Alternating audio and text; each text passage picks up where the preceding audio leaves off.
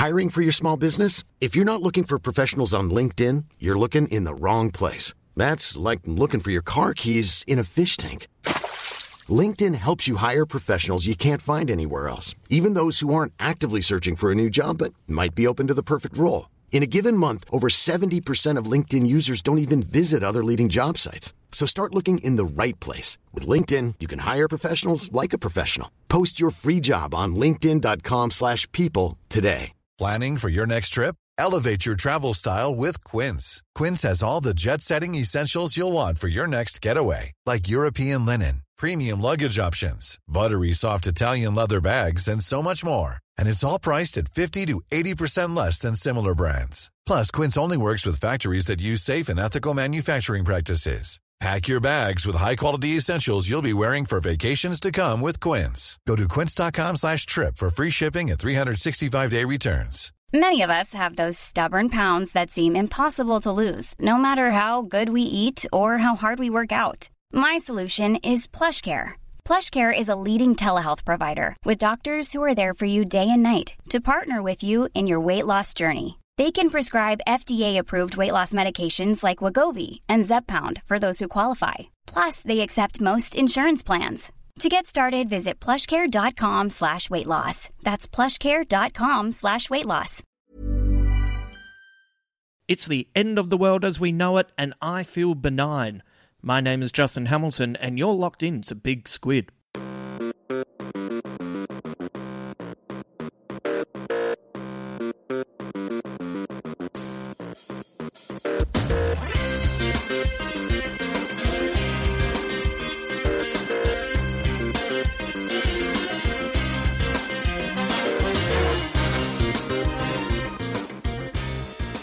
On today's episode, Ben Elwood returns as we continue our trek through the Christopher Nolan oeuvre as we discuss his breakout movie Memento. But before we get into it, I know some of you are trapped in another lockdown at the moment. I hope you're doing okay. I know the challenges that come with that. You know, we had a, a lockdown here in Sydney, and it was it was really full on. Uh, especially everyone in Victoria. I know it's even worse while you're dealing with winter, which can be challenging at the best of times. The 13 years that I lived in Victoria, sometimes you just need a bit of a break from that grey, don't you? So, uh, a lot of love to you guys. And while you're sort of stuck at home, uh, I wanted to remind you that over at my website, justinhamilton.com.au, you can find a whole bunch of short stories and blogs for your entertainment. The short stories I originally would write to sort of be consumed when you were catching public transport or if you just had a little break from things. So they're they're short, they're sharp, they're shiny. So if you would like just a bit of a break from things, you've got those there for free. Uh, there's also blogs, and maybe in particular, the Big Day In blogs would be of interest to you.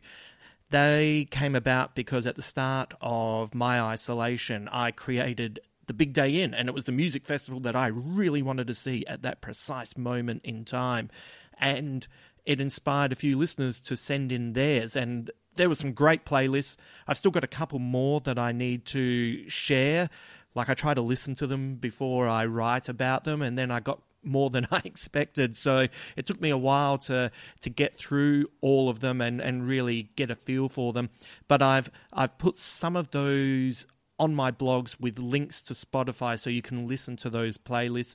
And look, if you're inspired to create the music festival that you would like to see, put one together, send me a, a link to it on uh, Spotify or whatever you use. Send it to the Big Squid Facebook page. Give it a title as well. Like make it snazzy and a little blurb on what you were trying to achieve. And I'll, I'll blog about it and I'll put it out there so the rest of our listeners can have a little listen to as well.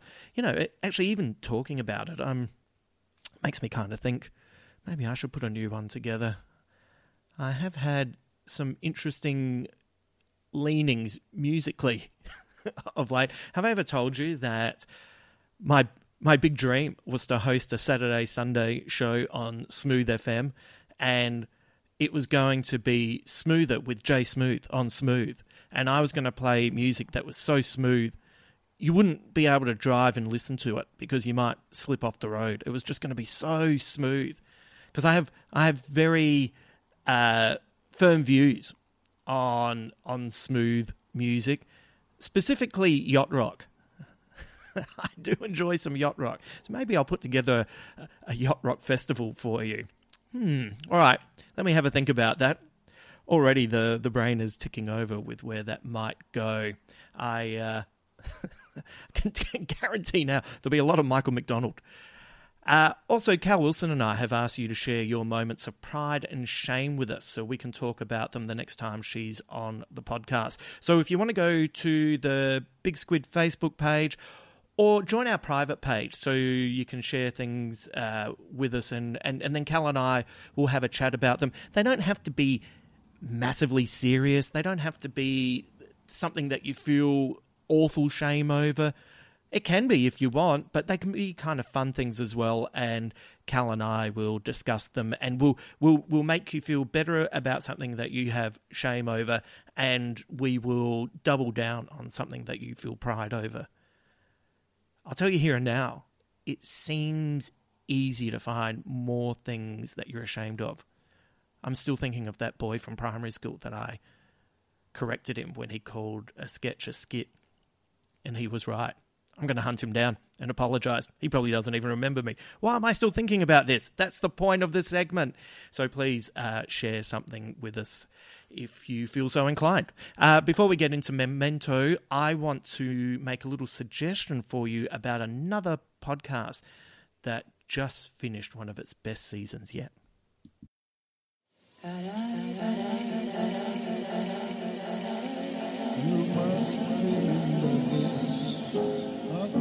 Just a kiss, a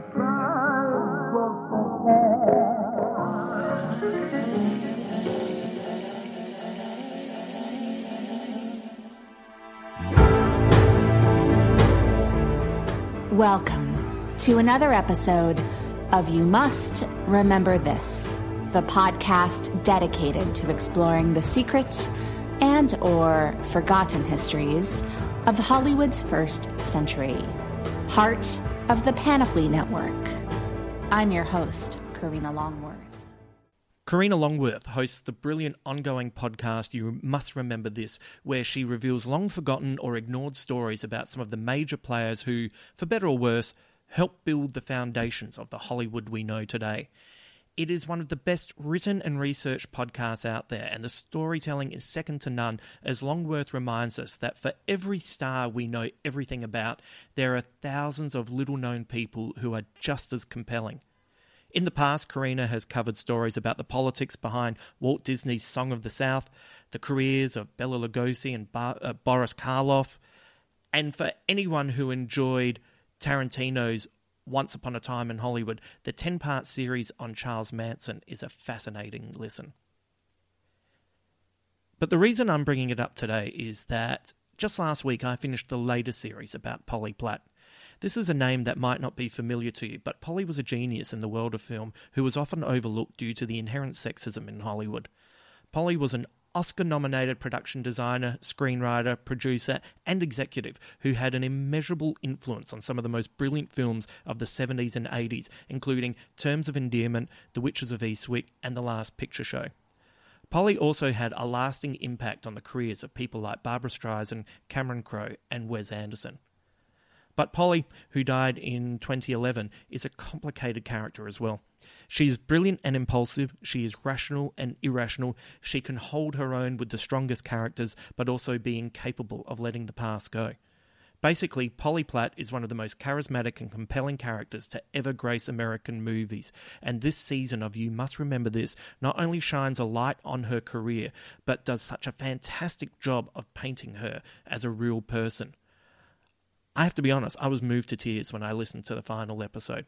Karina only finished the season last week, and I already miss having Polly Platt in my life. I was on the Total Reboot registry on Facebook, and I was writing back and forth with a, a girl called Holly, who I think summed it up perfectly when she wrote to me.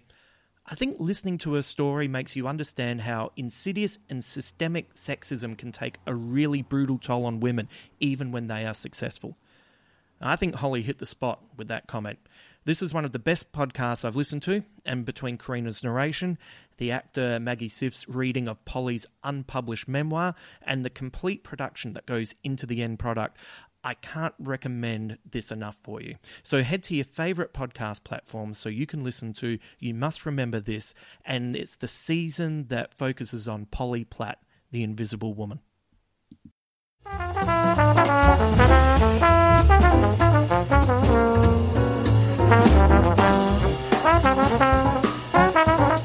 Okay, it's time to talk about Christopher Nolan's Memento, a movie that was released 20 years ago and continues to dazzle even today. This might feel like a familiar revenge film, but the execution of the premise makes it so much more unique to what you might be accustomed to. Guy Pearce stars as a man who is searching for the people who attacked him and killed his wife. The problem is the attack left Guy's character with anterograde amnesia, which means he has an inability to form new memories and has short term memory loss every 15 minutes. To find the people who murdered his wife, he uses an intricate system of tattoos and Polaroids to track information he cannot remember. But with such an unreliable memory, can he really trust anyone he speaks to, let alone the clues he's left for himself? I have this condition. The condition? It's my memory. Amnesia. No, no, no, no. It's different from that. Since my injury, I can't make new memories. Everything fades. If we talk for too long, I'll forget how we started. Next time I see you, I'm not going to remember this conversation. What's the last thing that you do remember? My wife, That's sweet. dying. Lenny! I guess I've already told you about my condition. Oh, well, only every time I see you. You don't remember where you've been or what you've just done. No, I can't make new memories. It's like waking. It's like you just woke up. When you find this guy, what are you gonna do? I'm gonna kill him. Maybe I can help you find him. Are you sure you want this? My wife deserves vengeance. Do not trust her. She's gonna use you to protect herself. I think someone's been trying to get me to kill the wrong guy. You can question everything. You can never know anything for sure. Teddy, don't believe his lies. You wander around playing detective. Well, maybe you should start investigating yourself. So I'm curious. When, when did you first see this film? Because I saw it at the cinema. Yeah. And I I wish you know there's like moments where like I saw Reservoir Dogs at the cinema and I don't really know if I saw a trailer and it made me want to go. I like I can't remember Yeah. how I lucked upon it. Yeah, yeah, yeah. And uh, it's the same with Memento. But I, I, funnily enough, I have memories that are all over the place, which is appropriate for this movie. Yeah, perfect, yeah. Um, But uh, I can't remember what drew me. Yeah. I can't remember if I saw a trailer, but I saw it at the cinema, Mm-hmm, and it was similar to Reservoir Dogs in that when the movie finished, you just sat there for a while. Yeah, yeah, yeah. Till the t- till the lights in the cinema came Yeah. on. No, I remember it very distinctly. It was uh, 1999 or the Uh, year 2000. Uh, so I think it was released in Australia in 2001. So it was released in the states at the end of 2000. Right. Okay. Yeah. No, I remember. I remember very distinctly. I went with my uh, old movie buddy back then, Dean Hudson, and we went to the George Street Cinemas. And um, this was back in. You know, we went through a movie going period where it was like we went to the movies once or twice a week. Yeah. So I'm not sure if it was a trailer that got us there, or if it was just you Yeah. know, hey, this there's this movie. Was it possibly Guy Pearce? Yeah, maybe it was. Yeah. Um, and I remember it was definitely one of the most striking, resonant cinema experiences I'd had up until that point, and probably to this day. Yeah. Because we went in with no clue Right. of what the conceit is and what the execution is. And I, I, I remember it so clearly, the first 20 minutes being like, what the fuck? And then that moment where you suddenly like, oh shit, this Yeah. is what's happening. It's moving backwards. Yeah. Uh, and then just the, the, the glee and the delight of that. There was a lot of kind of um, high concept movies in the late 90s and early 2000s. Like, like a lot of kind of experimentation started happening. Um, and so there was a lot of brain fizzing moments in the cinema around that time. You know, the first time you saw The Matrix or Yep. um, that You know, of, The Sixth Sense, Yeah. uh, Fight Club, like yeah, you know, AI. all sorts of Yeah. interesting Yeah. experimentation yeah. going on. Even the usual suspects from a few years Oh, before yeah, for that. sure. I know that's Yeah. been cancelled now, but um, Yeah. you know that movie blew my mind. You know, I. I was one of those dummies that didn't get the twist until he loses the limp, um, Right. and I still remember my brain exploding. Like, Right. oh my god! And it was very much the same with Memento. And to this day, you know, what twenty years later, I still remember it very, very clearly.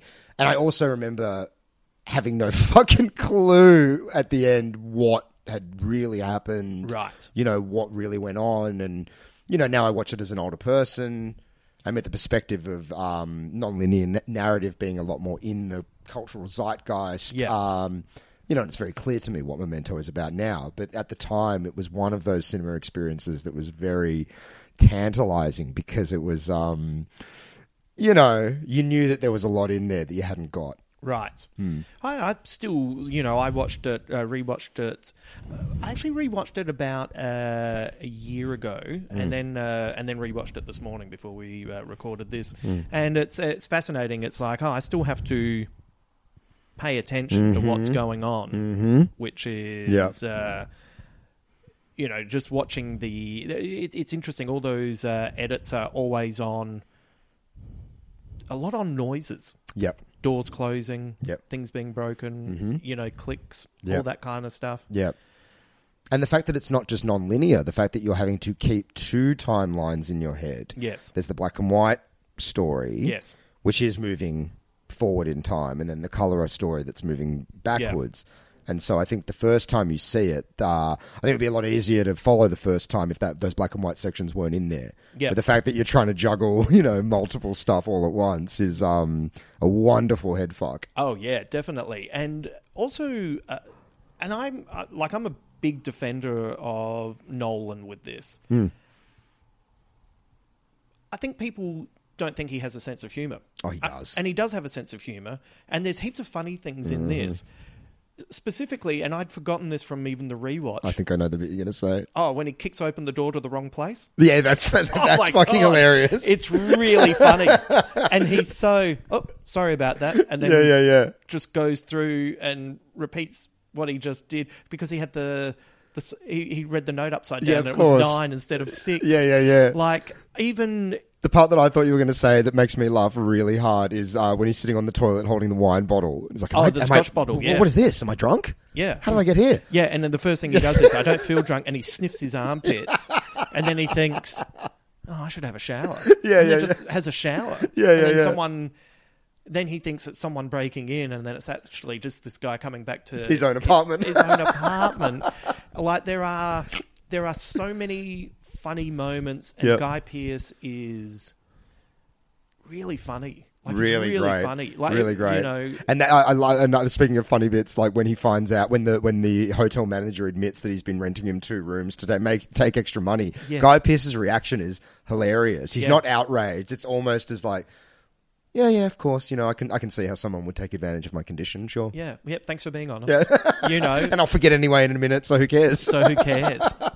yeah, it's a it's a really. Uh, it, I think it's um, I think it's easy to overlook a lot of the humor in his movies because he has big concepts Mm. Yeah. and he'll play around with so much Mm. that's going on with the storytelling technique, and you you forget that you've laughed quite a few times. also, it's very dry humor. Yeah, It's- I think it's. I think he's. You know, he's an intellectual, Yeah. so it's not. You know, like it's. It. I think um, he once did an interview with Richard Donner because he's a big fan of the original Superman Mm. Right. film, and if you think about it, that makes a lot of sense because, and we'll talk about this when we get to Batman Mm. Begins. But when you look at Batman Begins, even though that reimagines, like that is the movie that sets up modern day superheroes Hmm. in that. Like, I know X Men came along and gave a, a new level of currency, and you'd uh, be fair to go back to Blade to say, Yeah. you know, Blade showed that they could make money again. Yep. X Men kind of made it cool, but the template for the modern superhero, which Marvel have A copied to hundred it, you know, like Iron Man is Batman Begins Yep. but with just a little twist. You know, there's nothing wrong with that. But if you look at Batman Begins, it looks very much like the Christopher Reeve Absolutely. Superman. Yep. You know, you have a you have a good leading actor. You surround them with stars, you know, that yeah, kind of yeah. thing. You get the origin, you know. We move through to their first kind of their debut. Yeah, yeah. Yeah. And uh, Richard Donner talked, to, said to Nolan that he'd like to see him direct a comedy, and Nolan was very much like he was very much. I just don't think that I'm funny enough. Like I just don't think I have that kind of sense of humor, and Mm. I. I- I'd be curious to see what a what a comedy would look like from Christopher Nolan because it would possibly be one of those movies where if we all went along, some people would walk out and go, "There weren't any jokes," Yeah. and we'd be like, "What Yeah. are you talking about? The whole movie was funny." Yeah, it wouldn't be a Zucker Brothers, you know, airplane style comedy. Oh yeah, It no, I, be- no, Batman's not getting his ball bag stuck. He's in not a walking zip. into a plate glass window, realizing and thinking that it wasn't there, Yeah. or getting bitten on the balls by a Jack Russell Terrier. Yeah. Um, but it, I, I think it would be, you know, a, a comedy of manners or a comedy Yes. of errors or something like that. Um, because I think when we do laugh in a Nolan movie, it is the laughter of kind of the universal humanity type thing. Yeah. You know, someone flubbing something or. Yeah. You know, just the confusion of being alive and you know hu- being a human. Yeah, It's very subtle. there's very- there's lots of things in this movie as well that uh, like you have real visceral reactions to as well. The spitting in the cup, Yep. and then him drinking it, Yep. is every time I see it, I kind of close my eyes because it grosses me out. And it's such a simple thing, Yeah. and it's like, oh, it's so gross. Yeah. Uh, also, it feels like the the colors of the movie, everything. It feels so like if if someone told me this was made a year ago, I'd be like, oh yeah, Yeah. you know, it, it still feels uh, modern, Yeah, yeah, yeah. but also ti uh, you know what it is. It's not modern. It's timeless. It's timeless. It feels timeless. Yeah. yeah, I watched it. Um, I watched it for the first time in probably a decade, and you always have that kind of anxiety about revisiting something that meant a lot to you when it first came out. You know, fuck, Yes. is this going to have aged terribly? Oh, it was me rewatching The Matrix for the first time and God knows how long, uh, a couple of years ago, and sitting there and going, "Oh no, this it's is really good. this is still fantastic." Yeah, it's fantastic. I mean, it's very of its time, but it's fantastic. But well, yeah. it's it's kind of of its time because it helped create the time. Exactly right. Yeah, Yeah. yeah, genre defining. Um, but Memento, yeah, it does have a timeless quality because it's it's it's it's noir and Yeah. it's um, you know, and the color grading is kind of that muted. You know, almost. I mean, I think the the, the, the color stuff. Tell me if I'm wrong, but it almost feels like it's leaning a little into kind of a sepia kind of. Yeah. You know, like a you know like a memory. Yeah, well, you know, uh, funnily enough, uh, to me, the uh, I have a very specific thought on that, which is the color part of the movie looks like an overexposed Polaroid to me. Mm, Very good. Yeah. You know. Yeah, yeah, yeah, yeah, yeah. Um, and uh, interesting, you know, like the last film we saw of Nolan was uh, uh, Dunkirk at the cinema, Mm-hmm. and uh, th- right at the start, it gives you it gives you that little bit of writing that sort of says, you know, uh, the soldiers were here for you know a week, you Mm-hmm. know. Uh, you know, flying time is an hour. You know, the Yeah. boat, and so immediately you you can go, oh, these are all happening at different timelines, and then this one, it's it's really quite subtle actually. The the him shooting like the the photograph fading yeah. The bullet going back out, in the gun. but yeah, but the photograph him looking at it and it's already Yeah. uh, produced, and he's every time he flicks it, it fades yeah. uh, towards uh, backwards, and Yeah. then the bullet going into the gun, which immediately lets you know. Oh, hang on, we are watching this, but it still takes you a while. But that's that's kind of letting you know. Yeah, this is yeah, going yeah. backwards. But that's I I love that that the you know the photo going from exposed to unexposed. Mm. Um, and because it's happening so slowly, you really do have that, especially the first time, Mm. to sit there for a minute and kind of go, wait, what is? Something's not right. I can't Mm. quite, but you know, p- particularly because Polaroids aren't, you know, especially these days, people don't Yeah. have a huge experience with Polaroids. So, I mean, I had a Polaroid camera in the early 2000s, Yeah. so I was very aware of that. Yeah. You know, shaking the photo and it's slowly, you know, revealing itself. Um, but I love that it takes its time to set up this. You know, it doesn't declare itself, but it, you know, kind of subtly saying this is not going to move in a fashion that you are used to. And then speaking of the viscerality of the piece, that first, you know, um, Teddy screaming no, but just Yeah. before he gets blown away, Yeah. is incredibly visceral. I remember really um, reacting to that the And first time I saw it. It's funny because when you see him when he uh, kills uh, the, the the one man that we see him kill, Yeah. and then he holds the gun up to uh, Teddy at that point, Mm. and Teddy kind of brushes it away. It makes you realize what you saw at the start, why he was so casual when the gun was pointed at Yeah. him, because he's already been here, he's Yeah. already dealt with this, and then it makes you realize that moment when he Mm-hmm. says no. That this oh hang on a sec Yeah. this is Game over. this is this is different to last time. Uh, Yeah, also- I'm the target. I- reckon if you had asked me just off the top of your head, how long do you think the story goes? Hmm.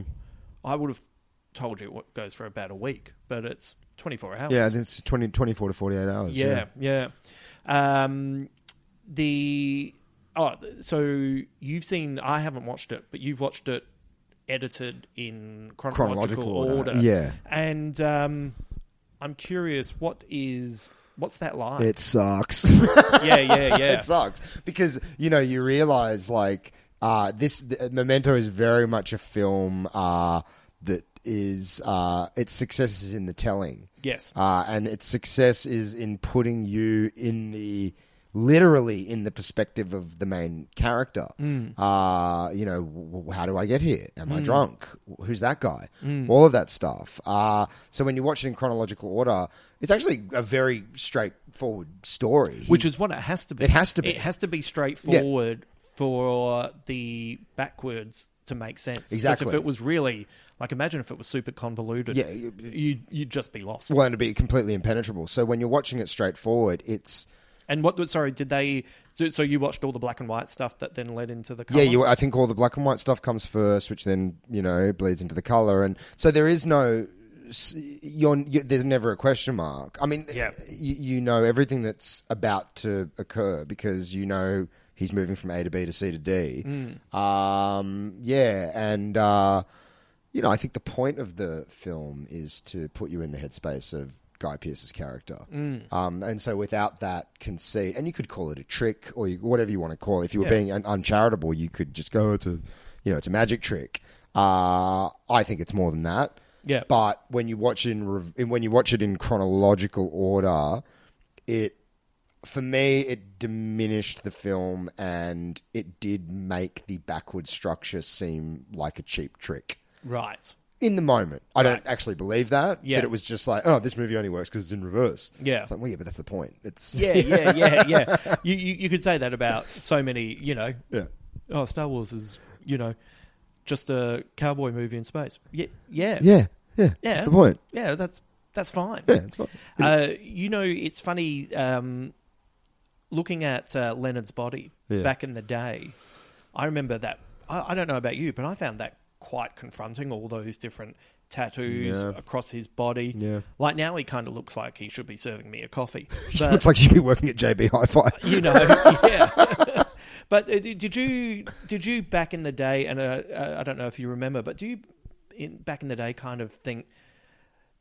I remember how you felt about that because I did find Yeah. that uh, it was a it was a funny memory to have. That uh, it was like, oh yeah, that I found that a little bit confronting. Yeah, yeah. I think uh, you know, as as two guys definitely of our age, uh, tattoo culture was not something that we grew up with, and that it was still kind of a thing. Oh, tough people, like yeah, really scary people, tough people tattoos. or fucking weird people. Yeah. Um, and clearly, I don't think that anymore. I'm completely indifferent. Yeah. Um, and you know, a couple of my very close friends um run a tattoo parlor. Hmm. Uh, so it's not.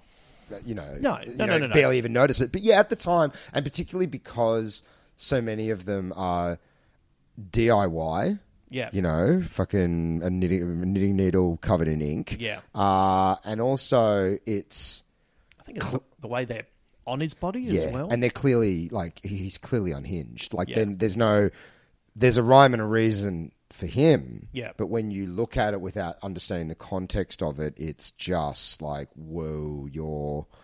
You know, it, it- I mean, it, it, it, it, it it is the tattoo equivalent of him sticking post-it notes all over his body. Yeah. Uh, and there's a um, the way they're positioned. Uh, denotes uh, an unhinged mind. yeah, yeah, Uh, So beyond just the kind of the aesthetic look of him being covered in tattoos, it's like, oh, your brain is broken. Something's happened. Yeah. very bad. And you know, there's there's once again there's other little things that uh, really suggest his mental state, which is which you realise at the end, but the at the beginning you're like, is that suit too big for him? Do you know how you like? Yeah, what, yeah, yeah, and the yeah. suits are really weird. Yeah, suit. It's really weird for Nolan as well. Like I, I feel like you if you heard. If you hadn't seen Memento and they hmm. said, "Oh yeah, Guy Pearce wears a suit," you would have gone, "Oh, it must be a black suit with Yeah. a white shirt." You know that typical kind of Nolan, you know, Yeah. Inception, even following, Yeah, you know, yeah. kind of look. But uh, the, the colors are really weird. It's like a talking head suit or something. Yeah, I was about to say, you know, he is. Uh, So have you just come from a David Byrne cover concert fan? You know, um, but uh, yeah, the the, the, the ill-fitting suit, The scratches on his face. the scratches on his face, Yeah. Mm. the tattoos, and and he's and he is he looks he's scrappy and wiry. He Yes. he he doesn't look like he slept. Yes. he looks on edge. Like Yeah. there's there's something that, you know the the bleached hair. Yeah. uh, that's not a great bleaching job. No. he looks like a man on the run. He Yeah. looks like he's haunted by demons. Yeah. Like just in the way he carries himself and the way he presents. and I and I mean this as a compliment to the movie, but the film looks smelly. Yeah. Everyone looks like they fucking stink. Yeah, yeah, yeah, yeah, Yeah. Well, I mean, is there a good person in the film?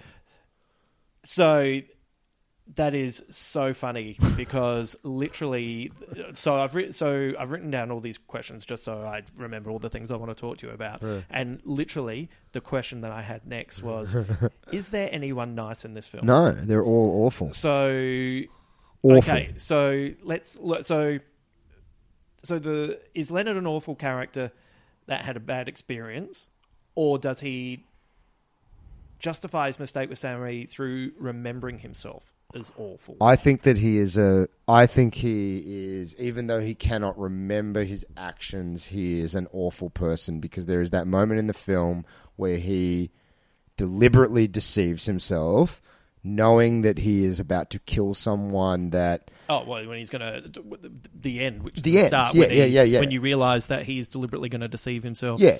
because he's decided he's just going to get back at anyone who's wrong. Yeah, yeah, or, or just anyone. He just Yeah. needs. I mean, I think he says it. He, you know, I need a John G, and you'll Yeah. be my John G. Fine. Yeah. And so, despite the fact that he can't remember, he's aware that he can't remember, and he sets up a uh, deception for himself Mm. to do something truly awful, commit murder. Mm. Uh, in that moment, he chooses to do an awful thing, Yeah. even though he will forget. Probably because he will forget. yeah, You know, so he's setting himself up to, you know, be a piece of shit. yeah. Uh, well, that's so- what Teddy says to him at one point. He Yeah. say, "Yeah, you, you remember who you used to be, but you don't know who you are now." Exactly right. And then, you know, if his if his backstory is to be believed, Yeah. that he was this uh, guy working for an insurance company Yeah. and all the rest. I mean, you know, I have my thoughts on people in that line of work. Uh, I don't, I don't know Oh, that I don't know if you can have a great sense of moral justice or um, It's a- conscience doing work like that. So, Oh, you look, know, we we are sharing a tasty prejudice right there. I was about to say that's why that's why I was asking you. Do you think if he do you think he was ever a nice person? Like when you see those flashbacks of him, I'd like he's a prick. yeah, he looks like he's uh, you know they've got a big house. He's got a Yeah. he seems to have an insouciance to him, regardless of the fact that they have like to me the moment that reveals that he's maybe not a fucking great guy is when he's having a crack at his wife for rereading the novel Yeah. And she just says can i just can i just read my book Yeah, yeah, yeah, yeah. and yeah. she's nice about it Yeah, yeah, yeah. And he's always got that kind of like Donald Trump Jr. smirk. Oh. That, you know, m- my shit don't stink smirk. I mean, I, th- I think if there is a good character in the movie, it's interesting. I think the only three redeemable characters are the three characters that you can actually have a question mark whether they're even they even exist, and that is his wife. Right. Uh, did she exist in that form? Because she seems, you know, at worst benign. Yep. Uh, Sammy Jenkins yep who is just lost. Yep. And then Sammy Jenkins' wife, who is driven to do, I think you could say, what is an arguably awful thing, yep but that's through just being do they- harrowed and, you know, she's been pushed to a point where she's Right. kind of, you know, uh, do they even exist exactly. Do they even exist? Who the, who the fuck knows? Yeah. But that I find that interesting. That the the only uh, kind of goodness that you can ascribe to any characters are the ones that potentially don't even aren't even real. and you know if maybe if um you know, maybe the uh, the wife of Sammy is maybe some of her attributes are the wife's Yeah. attributes Yeah. that he's you know pushed into this other world. And was he just so you know? There's the moment where he remembers her. Remembers it as pinching her thigh, and then we see it as him. Yeah. sticking her with the insulin. Did he overdose her then? Is that the moment that he overdosed her, or did she, Yeah. or did she try to get him out of it through the way Sammy's wife? Yeah, uh, it's interesting. The last time I watched it, I because you know I, I remember back in the day when I used to watch this movie, I, and I was much more kind of fixated on when I would watch movies with ambiguity of trying to have a definitive answer. Uh, and I've kind of arrived at a place with films like this where. You know, to flash forward to Inception a little bit, you know, people very much get caught up on the oh, the final shot is the is is the spinning top going to fall over or not? I, I don't care. Yeah, It, it kind of doesn't matter to me. yeah. Um, well, because that's doesn't- really the point. Well, It's- and it doesn't matter you, to you because it doesn't matter to Cobb. it's a Cobb, exactly. And He's happy now. Yeah. Yeah. Uh, and I think it's, I, I think it's uh, on the rewatch of Memento this time. Uh, I found myself not even really questioning what is real and what is not real, and Yeah. because a we can't know. Yeah. He is the, you know, in the most literal sense, an unreliable narrator. Yeah, uh, probably the most unreliable narrator that's ever been in a film. Yeah. Uh, not just because he's lying consciously and unconsciously to himself. He literally can't remember anything. Yeah, yeah. Um, so to me, I, I don't even know anymore. I've, I, I kind of stopped asking the question: Is he Sammy Jenkins, and is Yeah. you know that just a version of this? Uh, uh, you know, uh, the, the story that happened to him and his wife that he's convinced himself of. I think it's a story about a man who has deceived himself to such a point that he's lost all Oh, yeah. like traction on what is real and what is not. Well, that's that's why the uh, the form of the movie is really important. Mm. Yep. because it makes us sympathise with someone who is uh, unsympathetic, Mm. and so we end up in this. You know, if we didn't have that form, that's probably why watching it in chronological order, which would be like I have no urge to watch that. Like I'm interested just Yeah. from the sake of It's an academic interest. yeah, for sure. Yeah. But uh, it's essentially it's like watch this movie about this piece of shit. Hey, Yeah. guess what he's at the end? Piece of shit. Yeah, yeah, And you yeah, go, yeah. yeah. "Oh, okay. And all of them. I mean, because I think they all have. Uh, well, definitely Carrie Ann Moss's character has that. You know, you really feel for her until a moment. Yeah. Uh, and then you realize, oh, you're as fucking awful as all of them. I- you're I- horrible. So it is one of the underrated great shots of Nolan. Mm. Is when she says all those awful things to Leonard, and then goes and sits in the car Mm-hmm. Yeah. and It's just horrifying. sits there, and he's looking out. Yeah. And that shot of the way that she's looking in, it's it's like a horror movie, Yeah. and it and I felt like she was looking at me. Yep, definitely. And she has a look of just pure malevolence on her face. Oh, uh, and, you know, so, and, and, and I think they're, you know, same with Teddy. I mean, I think you know that Teddy's a piece of shit from the outset, but you don't. You know, it's only revealed to you right at the end Right. what a piece of shit this guy is, and that really he has no interest in quote unquote helping Leonard. Leonard is a convenient fool for this guy to exploit, Right. And just go around the country killing whoever they want to. I mean, you know, that's what I love about the movie as well. That God knows how long this has been going on for. Oh, this has been going on for a very long time. Oh yeah, yeah, yeah, yeah. so that was um, that was actually going to be um, one of my questions to you, which Yeah. was um, we know it's been a year since he found the real killer because that's what Teddy says. Mm-hmm. Um, now t- Teddy says that, but the first thing we learn about Teddy is don't trust Don't Teddy. trust Teddy. That's what it's what's written on the pack on the photo. So, how many people has Leonard killed? Yeah. And can we even believe that he did find the real killer a year before? Of course, and you know, uh, and Which and is fun to think about. absolutely, and how many adventures have these two guys been on? Yeah. you know, and has any of it been in Teddy's mind for Leonard's benefit, or has it all been for Teddy to collect drug money and you know whatever whatever he's doing? You Yeah. know, it's that whole like uh, what a, what a, what a, what are the uh, KGB called? A useful idiot. Yeah. You know, Leonard is the useful idiot in Teddy's life, and um, you know this could feasibly have been going on for years, five years. And it's also one of those things where did it did like, you know, did it start out correctly? Mm. Like, did Teddy really think, man, I think this guy is onto something and nobody's believing him and he has Mm. this situation. So, you know what? I'm going to help him. And then when he realized, Mm. God, like, it's, it's not helping him and we Mm. can't, you know, he's, when he's holding up the photo, and it's a real, once again a little bit of a horror shot of him Mm, covered in blood, smiling, and he Yeah. said, "I just wanted to see that smile again." Yeah, yeah, and yeah. you go, "Well, I don't know if I believe that. I think you may have been surprised that he didn't click back to normal. Yeah. but you know, like."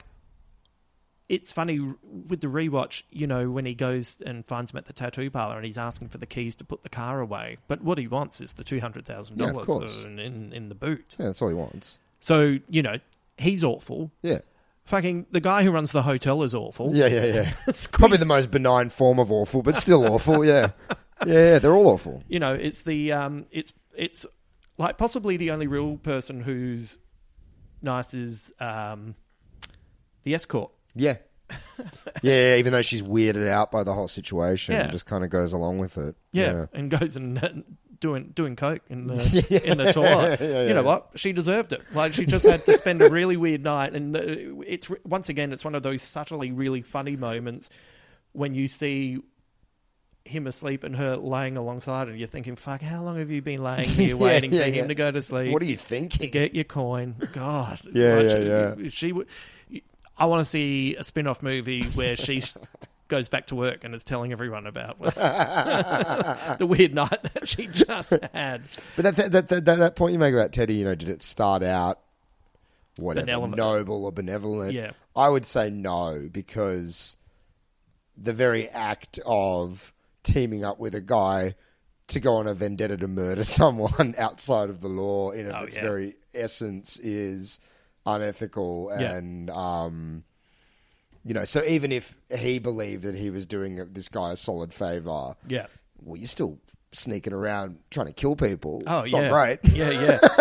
per- perfect casting in Joe Pantoliano uh, um, because he's he's one of those great actors. And uh, by the way, I've written down he- like one of the all time great that guy. Yeah, whatever happened to actors. that guy? You know, but he's like you know what he's he's just always working. Yeah. Like this is just some of the things that I wrote down from is uh, IMDb.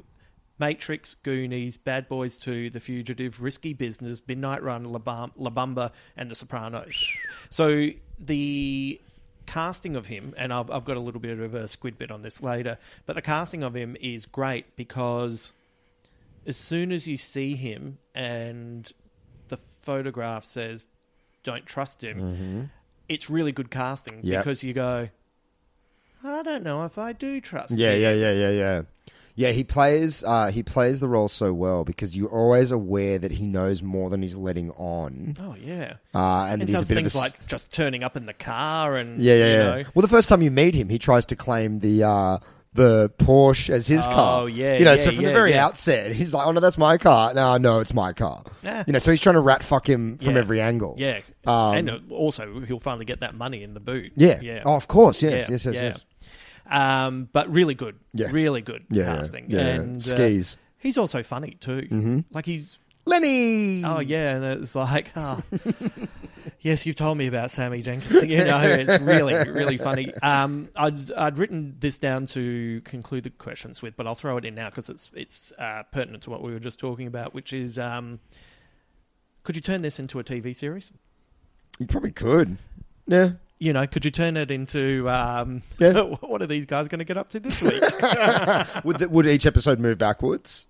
um, Because it's a great. I mean, it's a great conceit. It'd be very hard to pull off in multiple uh, episodes. I wonder if you would do it as uh, a true detective style anthology, Hmm. and you could maybe the maybe the first season, not too many episodes, maybe 6 Mm-hmm. tops, and play around with the the backwards telling of it. Yeah. But then, you know, there's a new mark. And so then you just tell it from, you know, maybe it'd be more like Fargo. Do you know what I mean? Yeah, yeah, like, you know, yeah, sure. te- you know, ha- just have all these different angles and Mm-hmm. uh, anyway, uh, it's it's like it might be a, a hard thing to do as a series, but uh, I kept sitting there thinking, yeah, I'd probably give it a crack. Oh, definitely. Yeah. I mean, it's a hell of a. It's a, you know just just as a writing exercise, it's a hell of a trick to put off, pull Yeah. off. I think the last time I watched it a couple of months ago, Yeah. I, I was really in awe of like it is seamless. Like Yes. everything connects. There's no loose because I think back in the day where I wasn't as uh, fluent in it and it was more confusing to me. Mm. I was, you know, I would, I would always like, does it fit together as well as I Yeah. think it does? And you watch it, it's like, oh no, it is. Yeah.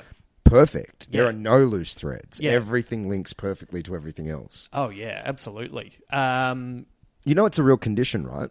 yes. Yeah. Yes. Uh, so, uh, getting to uh, something that I had written down for Squid Bits is that um, doctors have uh, and uh, medical people have said uh, that the movie is one of the most realistic Mm. and accurate depictions uh, depictions of anterograde amnesia in movies. Yeah. So it's you know There's a there's a documentary I saw many years ago. I think a BBC documentary. I can't remember exactly what it's called, but it's something like the man with the 90 second memory. Right. Uh, and it's about a um, uh, an English man in his 60s, and he was a very famous uh, concert pianist. Yep. And he got, uh, I think he got, it's, it's horrific. I think he got herpes of the brain. Oh, God, And it gave him retrograde amnesia. Right. And you well, spend that's what that's what Carrie Ann Moss's character uh, Natalie says. You know, you could, you know, you may have gotten this from syphilis, and that's how she's. Yeah, right. you know. Yeah, yeah, yeah. Um, and you know, it's, I'd obviously seen this documentary post Memento, and so I kind of always thought Memento might be exaggerating Right. this condition, and to see it in this document, I mean, it's truly heartbreaking. Yes. because he'll this man will be being interviewed, and every couple of minutes or so, he'll suddenly be like, "Wait, who are you? Who are you people? Why are you here?" Yeah. What, right. what's what's going on? You know, and they'll show his diary, and he's you know determined to try and remember stuff, and he'll be underlining it. And as each year goes by, the underlines are more severe and Right. more imprinted in the page. Yeah. And, um, but funnily enough, still plays the piano perfectly. Hasn't forgotten. Much like Leonard hasn't forgotten things that happened before his Right. condition kicked in, but um, That's I think that's one of the things I really enjoy about Nolan is that he has all these high concept movies that are really based in reality or Yeah. as much reality. Like even something like Interstellar, where they tried to base this whole sci-fi movie on Yeah. real concept, physics, Yeah, yeah, yeah. Uh, concepts. So- yeah, I mean it's a horrific headspace to even imagine yourself in. Um, Yeah. just this uh, being in a, in a in a forever now and forgetting how you got there. Yeah.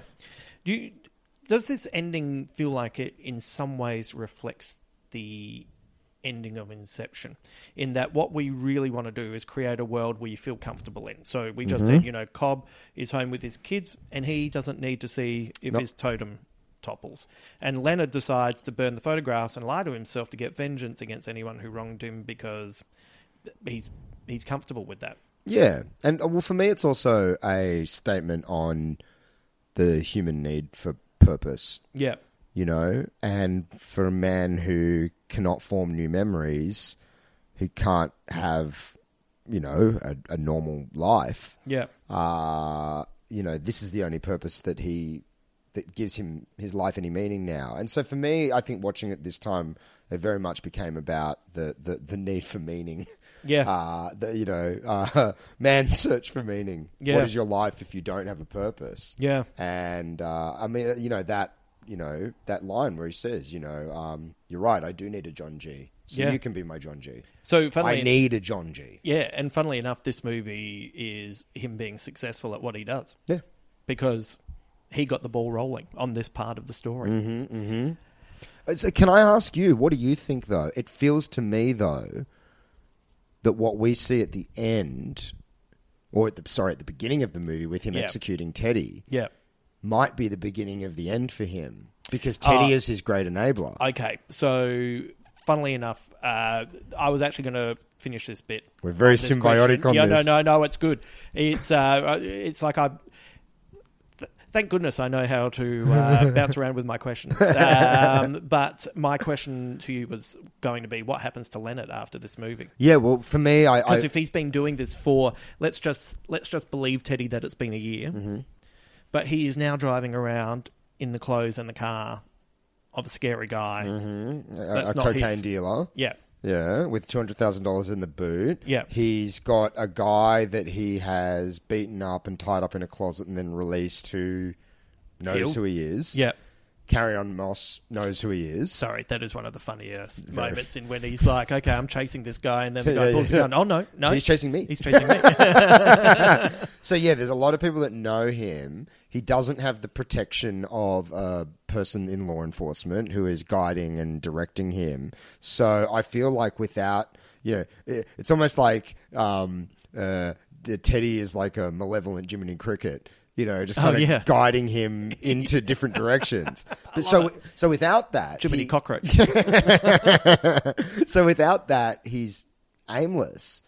And So I wonder if that's where you would take a TV series because you know how Teddy says at one point, you know, who's been calling me and all that, and he said Mm. it's someone that he works with, uh, just messing with him. And there is a moment where he is caught, the phone is ringing and he doesn't pick up, and then the note gets pushed underneath, and he says, "Pick up the phone." Mm.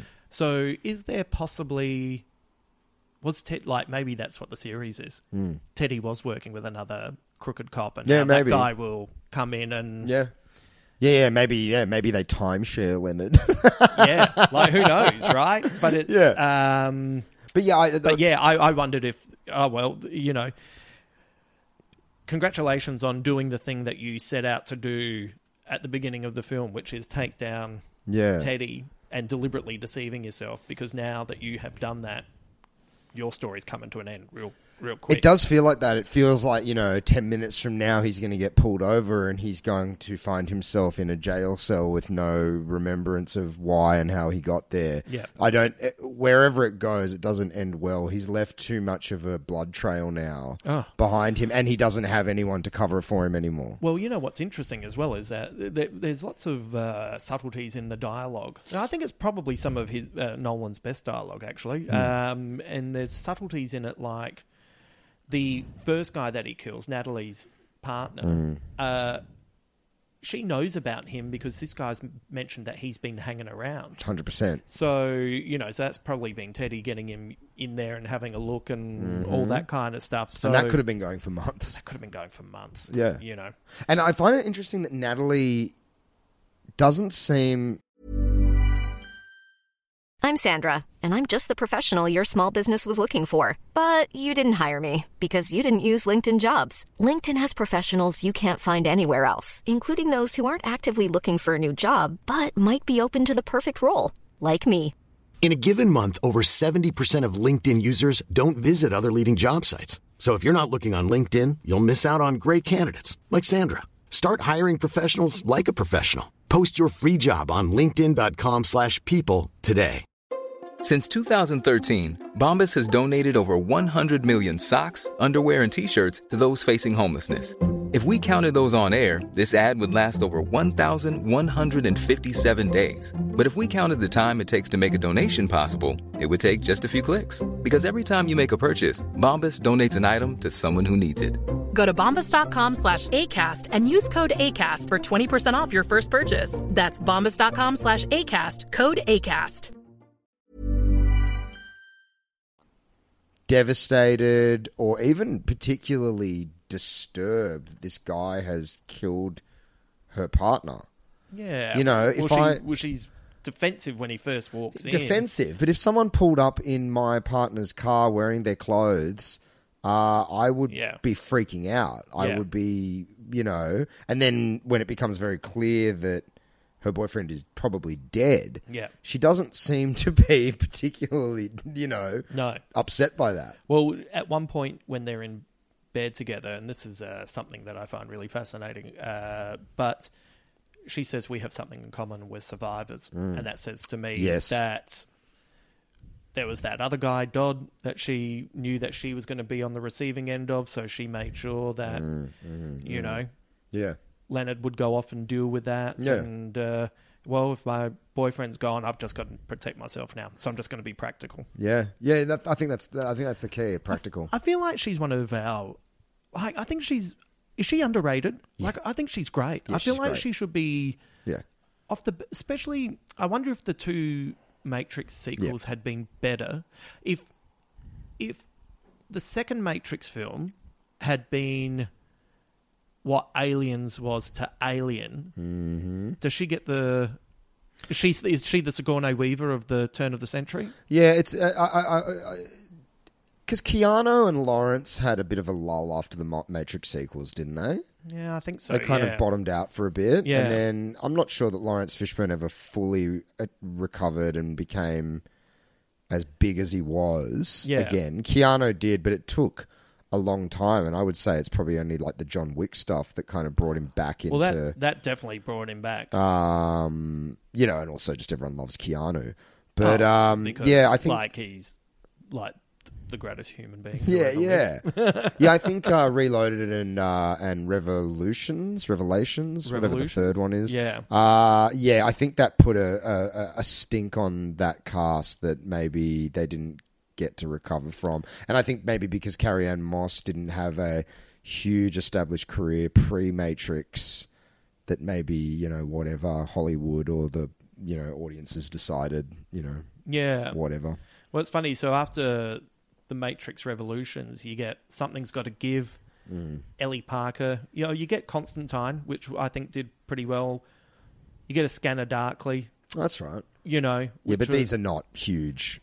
The Day the Earth Stood Still was it's a 2008. fucking dog shit movie. Yeah, and then it's um, yeah, it's a bit yeah, it's interesting, isn't it? Mm. But uh, she's, I think she's really really great, and it's um, it's a little bit. Uh, uh, I, I feel like she should be bigger. Definitely, and her role in this is fantastic because it really does pay uh, homage to the kind of uh, you know the uh, the film noir lady. Yeah. that that archetype. You know, knowing a bit more than she's letting on. Yeah. uh, you know, out for herself. You know, as you said, a survivor. Yeah, yeah, she's she's great. Yeah, Uh, she's and fantastic. rewatching this was like, Yeah.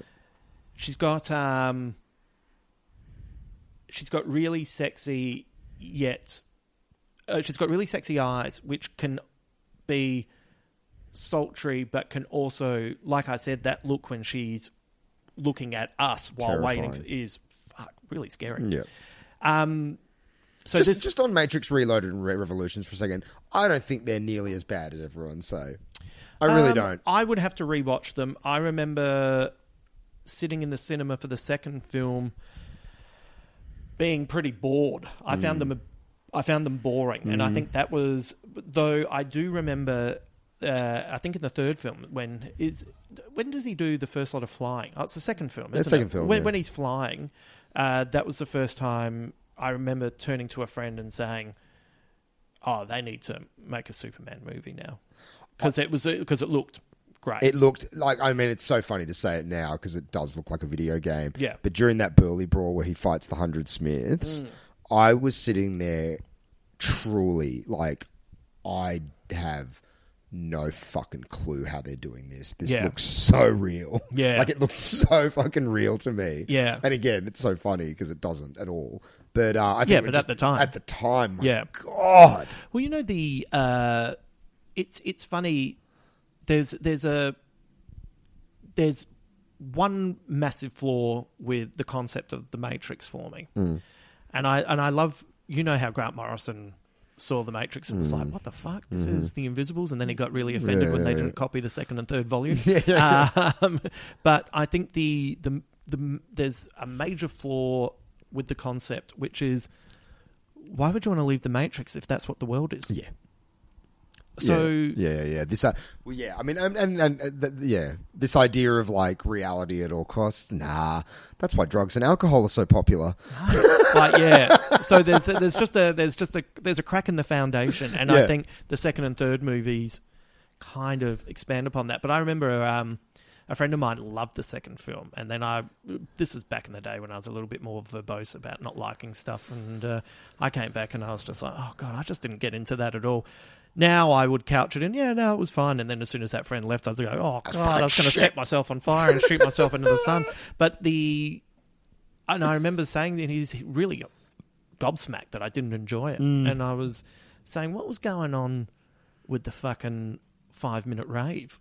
Yeah. and uh, and he, my friend was so sweet. He said, "Well, no, I think that's a representation of people just getting back to their roots and getting in Yeah. touch." And I was like, no, no, no, no. Like, I understand it, Yeah. but what was it? you know, um, Guy Pearce. Hmm. So I'm going to do it. I've decided. Uh, I did this as a throwaway for our first podcast, Uh-huh. and now I'm going to throw this. This is going to be a little regular thing for us for this Nolan run because he likes to use the same actors. Yep.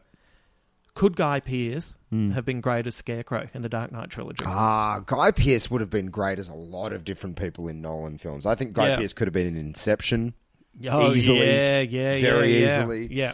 Guy, you know, talk of underrated actors. Guy Pearce Yeah. is deeply underrated. He is Yeah. Fucking fantastic. Yeah, he's a fascinating. Uh, Fascinating. Yeah. Have you seen The Rover? Oh, My so lord. I thought that was great that film, Oh. and I know, like, I know a few people who I like Mm. who have seen that movie who have been so dismissive Oh, of it. how? And and one and you know, uh, you know what? I'm. Uh, I know it hasn't been widely watched, so I'm Mm. not, for this podcast, I'm not going to say the What- ending. sure. Because if you haven't, you know, if you haven't watched it, I I would like you to watch it and let us know what you think, or if Highly you have recommend. watched it, go to the Big Squid Facebook page and please let mm.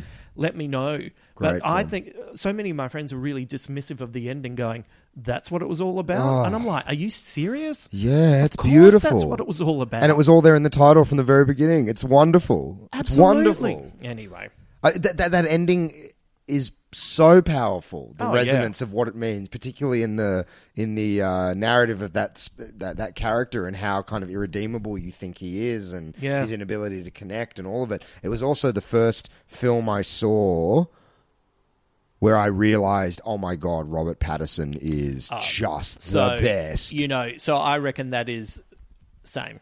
And The then, you know, and then you keep every time you watch a Robert Pattinson movie, My you sit there and you go, "Well, this guy, like, what's really exciting about this is he's done what he had to do to set up his Mm-hmm. career, and now we are about to go on. You know, when you, you know, when you went, oh, like Brad Pitt's really handsome, but he's making really interesting movie choices. yeah, yeah, yeah. Oh, well, that's where we are with this guy. Yeah, but Pattinson is like, you know, I mean, I know Batman, you know, assuming coronavirus doesn't completely de- derail it, I know he's doing Yeah. the next Batman film. Yeah. But other than that, Well, he's in Tenet. Yeah, of, oh, of course, Yeah. As well. Yeah. But prior to that, I think everything he's done is a low to mid budget indie Oh, film. yeah, Good well, time. yeah. The Lighthouse. Claire Denis's uh, Uh, yeah, High Life, Cosmopolis. Like Yeah. these are all very Yeah. kind of micro budget movies, high concept, great directors, and their visions. Yeah. You know, and he, you know, I think Tom Hardy maybe is, has in the popular consciousness kind of moved into a bit of self parody, just in the, you know, doing a different voice every time and Oh, right. going out of his way to be unrecognizable. I still love Tom Hardy, but Pattinson does it in a way that is, I mean, you know, you think about his performance in Good Time or The Rover compared to The Lighthouse, and it's like, how is that the same guy? Oh man, The Lighthouse is Oh. one of the funniest movies I've It's the best romantic comedy I've ever seen in Oh, my yeah. life. that is a. Ah, that is so funny. I love it. I love that movie. true. Oh, I was cackling watching that in the cinema. Um, I can't remember the last time I saw a movie. and Once again, it's not a widely seen movie, so I'm going to speak obliquely. Yeah. But I can't remember the last time I saw something in a film that I found so horrific and couldn't stop laughing. Oh, and you I- know exactly. What I know I'm saying. exactly what you're talking about. Yeah, Yes, and yes. it's like it it was it was almost bordering on like Warner Brothers cartoon Yeah, yeah, where yeah. you're going. Is this ever going to end? Yeah, yeah, yeah, yeah. yeah. My favorite bit is um, Willem Dafoe's three-minute soliloquy of how offended he is when uh, Robert Pattinson says that he doesn't like his cooking, and he's cursing him to drown with King Trident forever among the coral and the seashells. Willem Dafoe. You liked my lobster, didn't you? Oh, Oh, Willem Dafoe, God. you legend. Yeah. Um, a, a few more questions before we get into the squid bits. Um, I watched an interview with Nolan. It was like, and he's so like he's not even thirty yet, and you're watching it, and you go, "Son of a bitch!" Yeah, like, yeah, "Yeah, well, yeah, well, so what? I was running the Rhino Room, and um, he uh, he, but he's so delightful, and he was saying an influence on the movie. So people were kind of, and I remember this when it first came out. People were kind of like putting it in a Fight Club, um, uh, Sixth Sense kind of area. But the movie that was an influence on it was Angel Heart. And Right. so the the reason is. Um, Angel Heart is a movie that you watch and it all makes sense, and then everything is there. And when you get to the end, you go, "Oh, hang on a sec, this is a completely different movie." Right, I haven't seen Angel Heart. Oh, haven't so, you? Um, you know what? Why?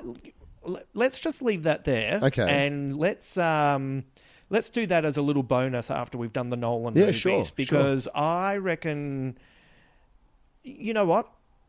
Let's do that. All I've all I, know of it is that uh, Robert De Niro has uh, very long fingernails in it. That's all I know of Angel Oh. I'm even disappointed you know that. But um, but uh, I'd be. I reckon that's a bit of a lost classic. Okay, and I would. great. Uh, that'll be fun. I've got that on Blu-ray. Fantastic. Yeah, I'm in. And uh, the hairs on my arms have just stood up, and that shows you how much I like it. Um, one of the things that I've noticed, and I was going to mention this before, uh, Mm. When Leonard goes to bed with Natalie, he keeps Mm. his pants on, and there's something, uh, Mm. something that made me think. A lot of Nolan's movies are weirdly sexless. Sexless, yeah. And of all the things that happen in The Dark Knight Rises, and you know, people have. I- know that's a movie that is. It seems the opinion of that film is all over the shop, Yeah. and uh, and a lot of the time, I think that when people push back against it, it's because it's not The Dark Knight, but it Mm. can't be The Dark Knight because that's the middle part, and this is a movie of endings and blah blah blah. Yeah. But the one part of the film that I remember sitting in the cinema and going, "Oh, that's weird," was like Bruce Wayne has sex with Miranda Tate. Yeah, yeah, yeah, yeah, yeah, yeah, yeah. and I didn't, I didn't twig at the time why I thought, "Oh, that was a bit weird." Yeah. I don't know why. I didn't know at the time, but watching this and seeing Guy Pearce in his pants Mm. laying next to Natalie, Yeah. I was like, "Oh, it's because there's not really any sex in any of these movies." Yeah, I, I also think it's a, a statement about his character. You know that he, Oh, in his mind, he's still married to his wife. Oh yeah, no, no, no, no. I I totally agree with Yeah. that. Yeah, but I'm just saying in Nolan's oeuvre, That's true. Yeah, like yeah. it's there's there's romanticism, Mm. But um, you know, even in the Prestige, there's not really you Yeah, know, there's no horn dog scenes. no, and, you know, Yeah. his love of Rachel. uh, There's something, and I wonder if that is uh, something that subtly conditions people to mistake Nolan's movies for being cold. Cold, yeah, the coldness, the emotional coldness. because I actually don't agree with that. Mm. But there isn't anything obviously going on.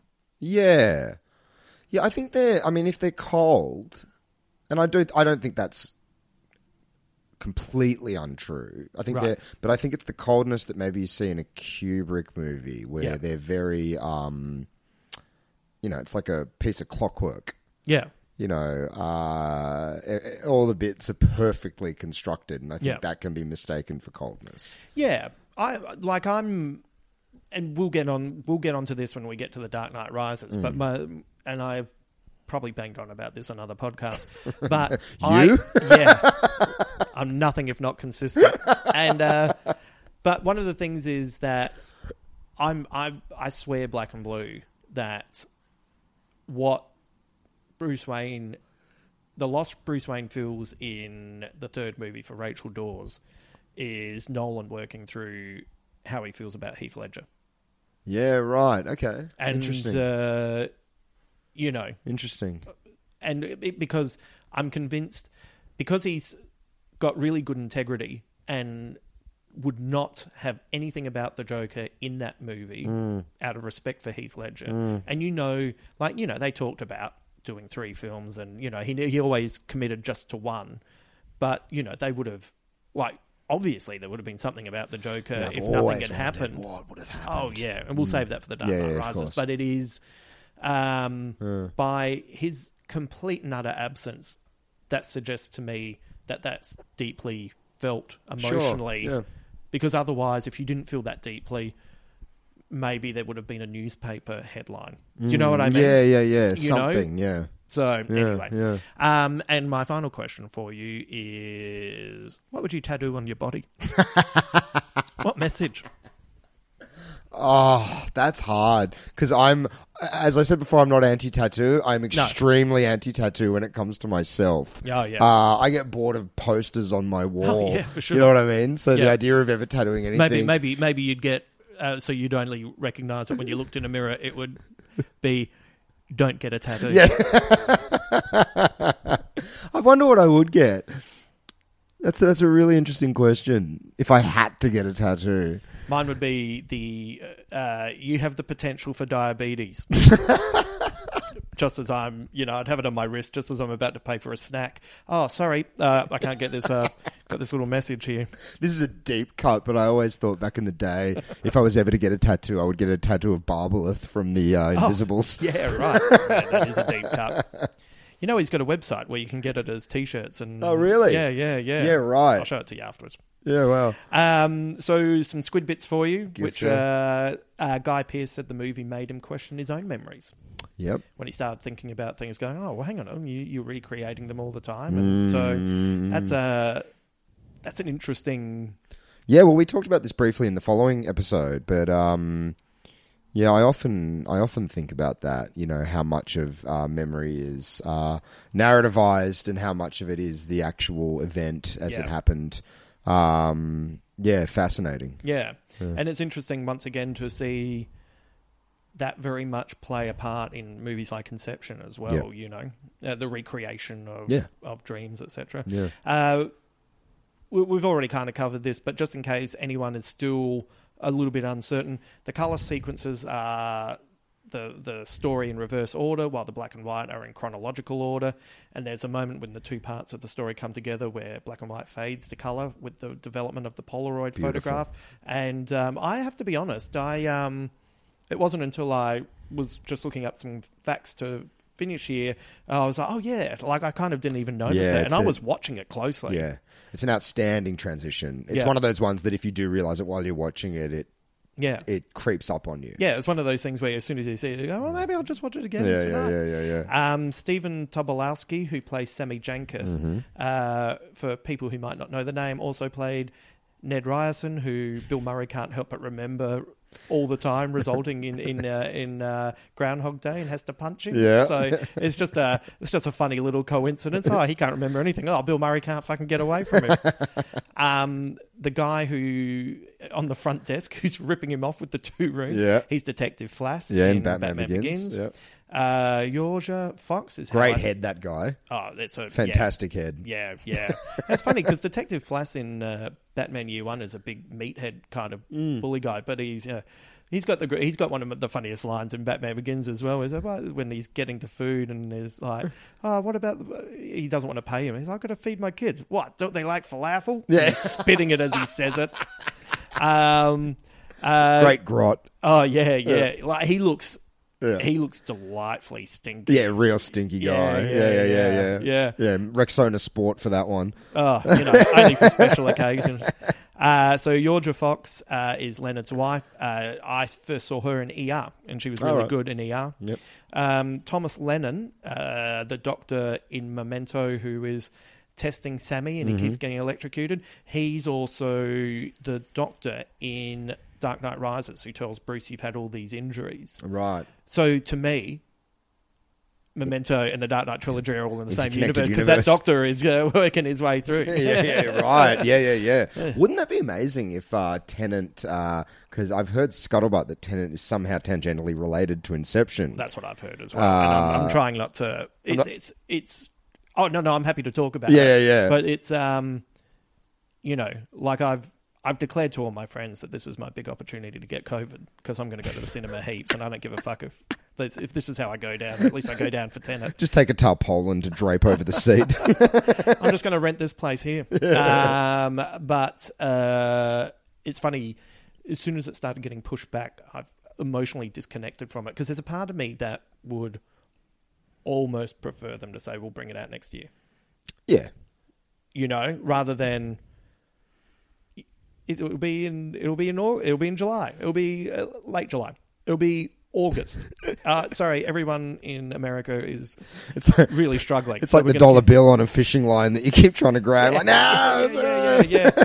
So um, so it's funny when you said that. Uh, I was like, oh, oh, oh, I'm trying not to think about it. and the time will come, my friend. Yeah. Before you know it, Well, this is this is all a lead up to uh, a podcast that's so loud. Everyone says, "Why didn't you turn it down when you uh, produce it?" And I'll say, "I did." Um, uh, in the background of one scene, you see a another Batman logo and a Superman Really? logo. Yep, yep. It's Yeah, across right. the across the road. It looks like it's possibly. Uh, a comic shop or something Yeah, like wow. that. So Mm. it's like the little Batman logo turning up. Uh, and uh, yeah, funny. all time is one time. Uh, Nolan is a big fan of The Matrix and said that it was a big influence on Inception because it showed uh, to him how a mass audience could embrace a massive, complex philosophical concept in Hmm. some sense. So having, you know, Carrie Ann Moss and Yeah. Joe in this must have been Yeah, like of course. Oh, I didn't even. Yeah, of course. yeah. Um, his brother pitched the idea of the story to Christopher when they took a cross country road trip from Chicago to Los Angeles. And so it's a short story that you can read Yep. uh, online as well. Uh, John G is a homage to Jonathan Nolan's Georgetown University screenwriter professor. Oh, great. Yeah. Lovely. Um, Nolan wrote the screenplay as a linear story, and then would go back and reorder it the way it is on the screen to check the keep the logic of it. Yeah, the fidelity. pure, which Yeah. makes makes sense. Yeah, you'd have to.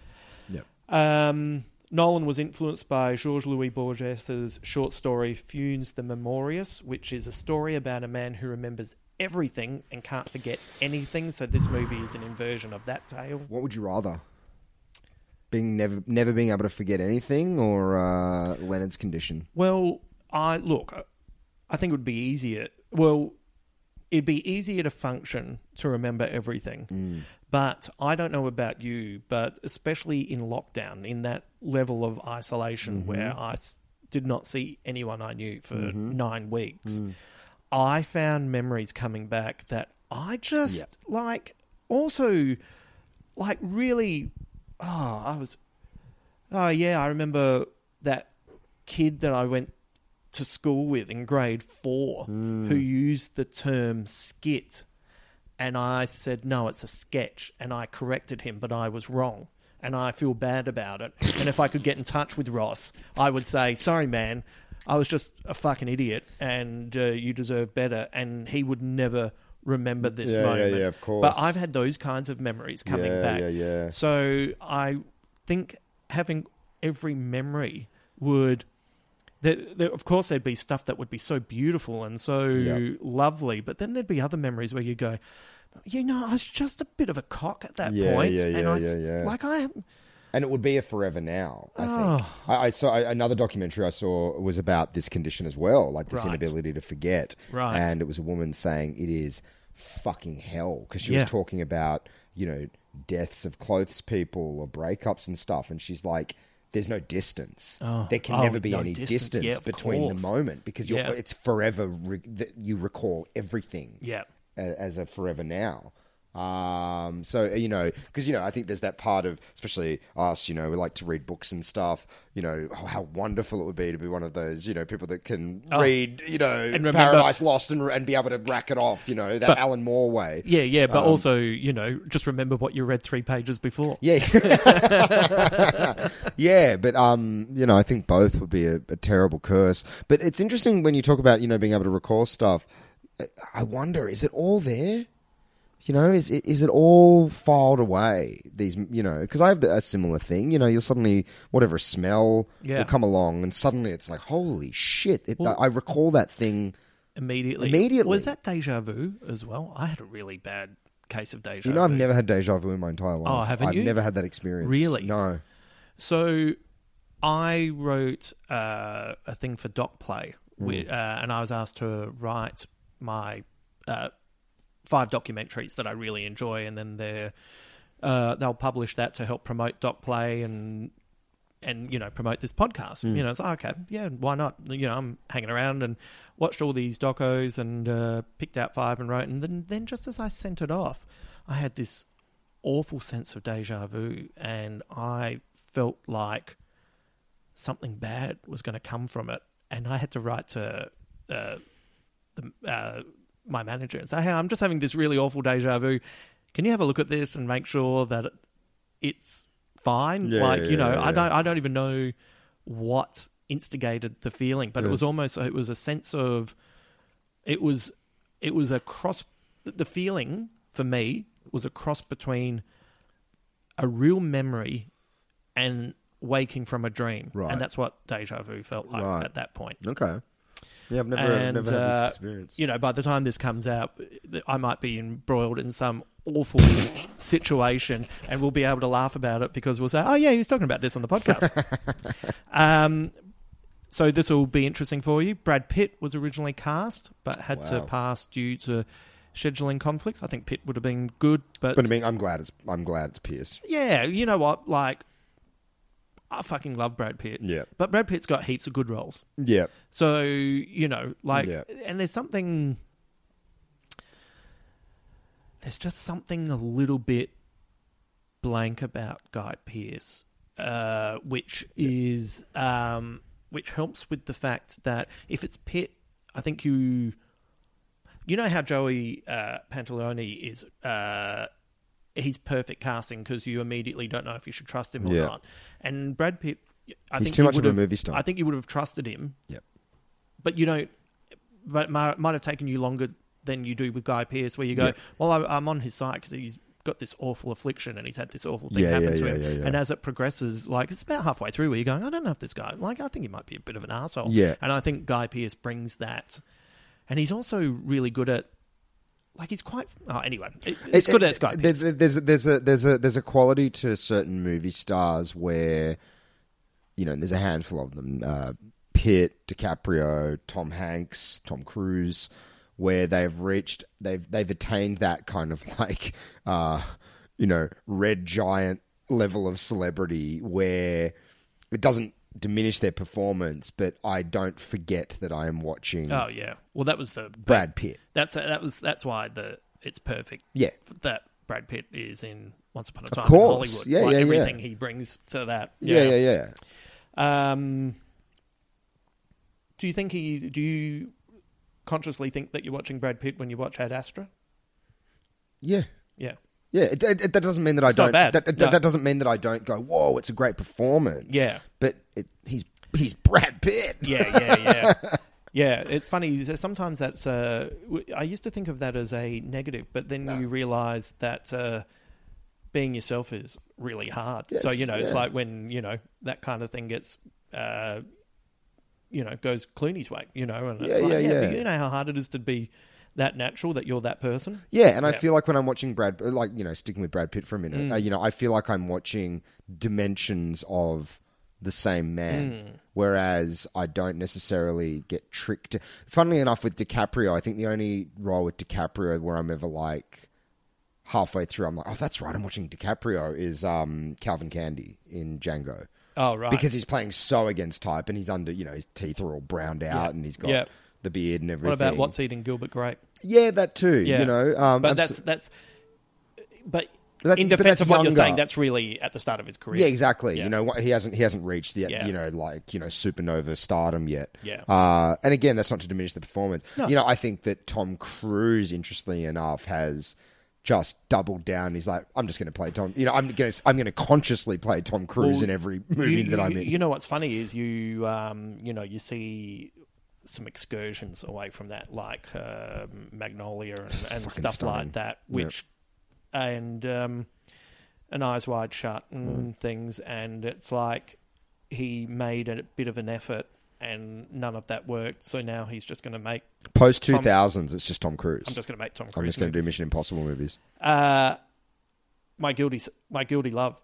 Mission, Impossible. There's nothing to feel guilty about. They are fucking awesome. Well, I'm not really into Tom Cruise, but I, but that, that's why it's guilty. the But uh, greatest action franchise of all time. It's so good. I don't. I'm not a great fan of Tom Cruise, but when I watch those movies, I'm like, you know what? I don't care how fucking crazy you are. You're oh great. yeah, yeah. You know, You're in, that- awesome. in that last movie where you see him do the jump and he snaps his ankle Yeah, and, and just keeps, keeps running. and you go, "You are insane." I saw that movie with Adam Richard, and we we were um, we were having such a good time that we were whispering to each other that you know, like when the helicopter slams into the side of the Oh. wall, we, we we were always joking. You know, he really did that, and that's not Henry Cavill acting. That's him actually Yeah. in fear for his life yeah, because Tom Cruise has just done that. Well, you know that he's about to shoot a, um, a film Oh, in space. space, of course he is. Of course he is. Yeah. Yeah, it's great. Um, Aaron Eckhart was also considered for the role, but Yeah, they went right. with Guy Pearce because they wanted that, you know. Scrappy, Um, wiry. Here's Yep. something interesting. Uh, up for the role of Teddy was Denis Leary. Yeah, I'm so glad it wasn't. I'm so glad it wasn't either. But um, he, he- but I kind of can see the insouciance and looking like a masculine cop. Yeah. you know, but I'm sure he would have done a fine Yeah. job, but Teddy is Teddy is the snake in the Garden of Eden. Yeah, absolutely. He's a slimy motherfucker. So Carrie Ann Moss suggested Pantoliano. Yeah, right. And, uh, and they were um, they were a bit worried that he might be a bit too villainous. Hmm. But Nolan was impressed by the subtlety he brought to the performance. Mm-hmm. Um, Guy Pearce improvised the narrative in the black and white scenes to give it a documentary feel. Yeah, right. So that's so he was given you know carte blanche to Yeah, right. play around with it. So that's Cool. cool. Um, David Julyan, I think is his name, is the film composer. He was inspired by uh, Vangelis's soundtrack for Blade Runner Mm-hmm. and Hans Zimmer for The Thin Red Line. He gave the color sequence a brooding and classical theme, and the black and white an oppressive and rumbly noise. And it's it's, it's one of the things that I was noticing while watching it, going, Mm. "Oh yeah, like Nolan has had a very keen sense of how he wants his films to sound from Yep. a from a you know right from the get go." Yep. Um, Nolan wanted to use Radiohead's Paranoid Android for the closing credits, but couldn't secure the rights. Hmm. Uh, and so he uses David Bowie's Something in the Air instead, Mm-hmm. which I'm like, I would have been right into Paranoid Android there, but. Uh, using David Bowie helped cement the fact that I would then go and see Insomnia. Like to have David Bowie come up at the end, I was like, "Well, I don't know who this guy is, but I am like he, Yeah, likes yeah, David yeah. Bowie too." So Yeah, yeah, I'm in. so thank you. Um, that i- I think that's the best song on the Hours album from 1999. And That is a song about the autopsy of a relationship, sung from the perspective of a man whose love for his partner was his whole life, Hmm. and now he's an unbeliever, and he wants her to go, but he can't believe it has ended up like this. Wow, And perfect. I, am a Even more of that song. perfect than Paranoid Android. Yeah, I think so too. Mm. Yeah. Um, distributors loved the movie, but nobody would buy the rights to it because they thought it was too confusing for audiences. Steven Soderbergh was a big fan and just banged on about it to anyone who would listen, and he still couldn't get it up uh, to get picked up by anyone. And then finally, Newmarket picked it up, and it was a nine million dollar budget. It made 25 million in the states and ended up making 40 million worldwide. So it was a hit Yeah. and uh, took everyone by surprise. Yeah. And then I didn't know this. To, um, Ambi Pictures announced in 2015 they were going to remake the movie after acquiring the rights. Really?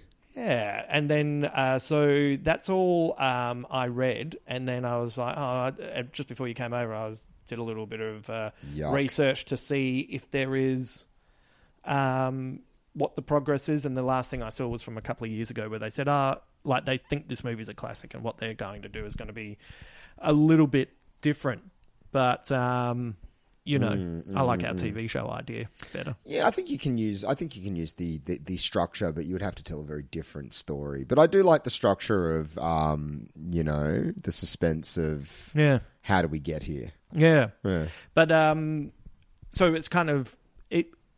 In summing up, I, I think it really holds up. Yeah, man, and it's still absolutely as good as ever. Oh, dude, it's a twenty-year-old film. Yeah. you know, and I've been watching a bunch of movies from the late nineties, early two thousands. Yeah. you know, because you know, I remember in that time watching stuff. I mean, you, whenever you're in the time you're in, you can never tell how things are going to age or Yeah, what sure. things are going to be naff down the line. And I very much remember at that time going, "Whoa, this is such a kind of." Uh, this period will never age, and you know, whoa, it, it has.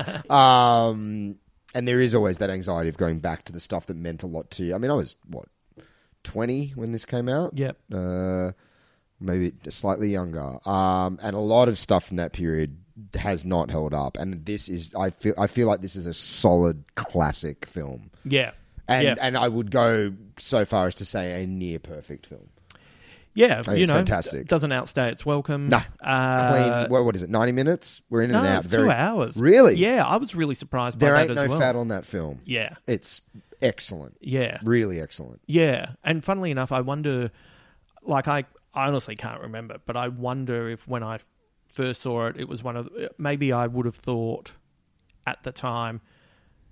Now that I kind of know what's going on, maybe this won't age too well. But Mm, it's no. the opposite. Whereas it's some other films that I thought, oh well, this is just Yeah, yeah, a yeah, classic, and then you rewatch it and you go, uh, I can see how it was, but I'm, I'm not feeling it now. It's one of the twisty films of that because you know th- th- there was kind of a trend of that time. I'm not saying Mm. that it is similar to Sixth Sense or Fight Club. but, Yeah. you know there was a, there was a trend Yeah. of that time of twi- the twisty films. Yeah. uh, um, uh, Primal Fear, The Usual Yep. Suspects, all that kind of stuff. It's one of the ones that knowing what is going on does not diminish the film in any way. In Yes. fact, I would say it uh, improves the film. Yes. because it isn't just a cheap trick. No. It all holds together. Yeah. And for me, it's in his top three, I would say. oh yeah, right. Easily. Easily in his top three for me. Oh, what a good, uh, what a good thing to just throw out there at the end. Is it in my top three? I know Well, what my- it's I know- definitely I- definitely my top three right at the moment because I watched it. I know two of my top three, but I don't know what the third would be. Okay, don't tell me as we get to them. All right, sure. Um, I. I'm going to have to have a think on that. Yeah, sure. That's good. Yeah.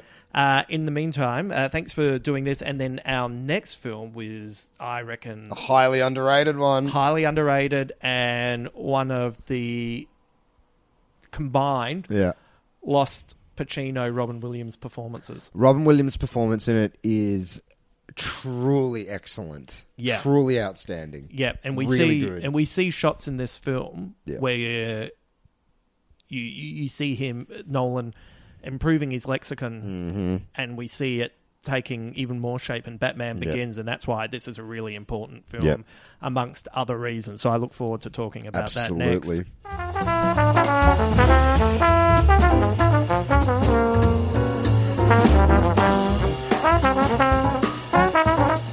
That brings us to the end of uh, this edition of Big Squid.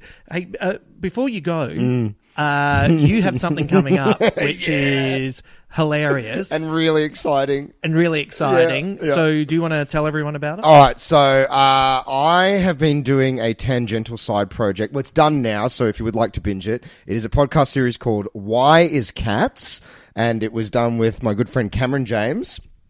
And it all started because of you, Justin. Yes. Uh, you gave us tickets to the premiere of the Tom Hooper directed musical Cats. Yes. Uh, which we saw in late December. Our realities were utterly shattered.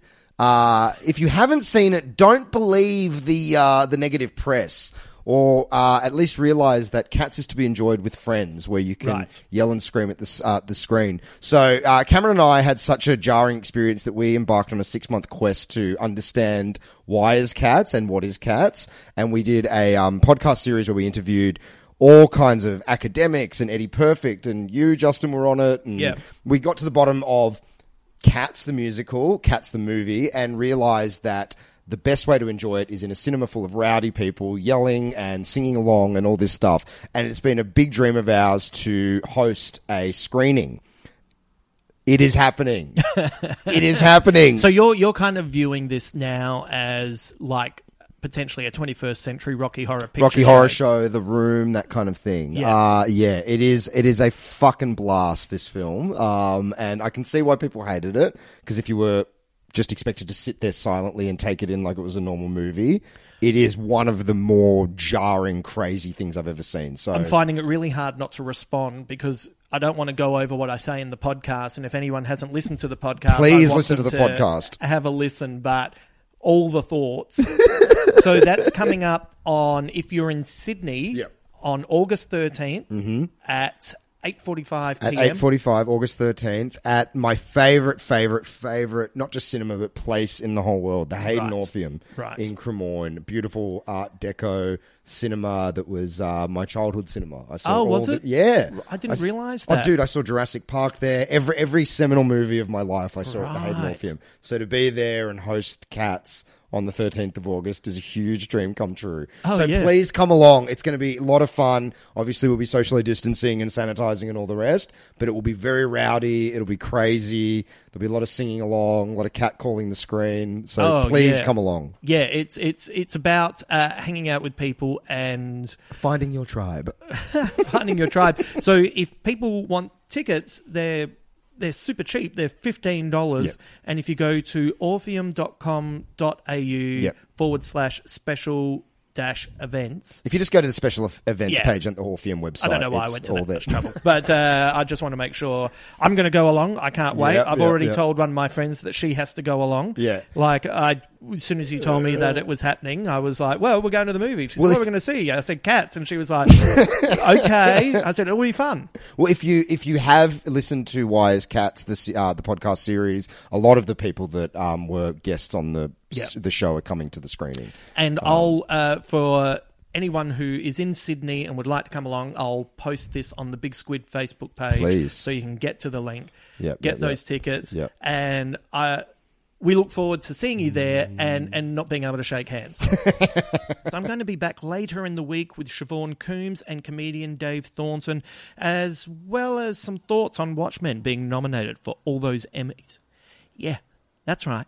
The TV series that inspired this podcast has been recognized for its brilliance. And if you were one of the people who joined us from the beginning, you know that we were ahead of the curve. Yes, congratulations. You were right. I was right.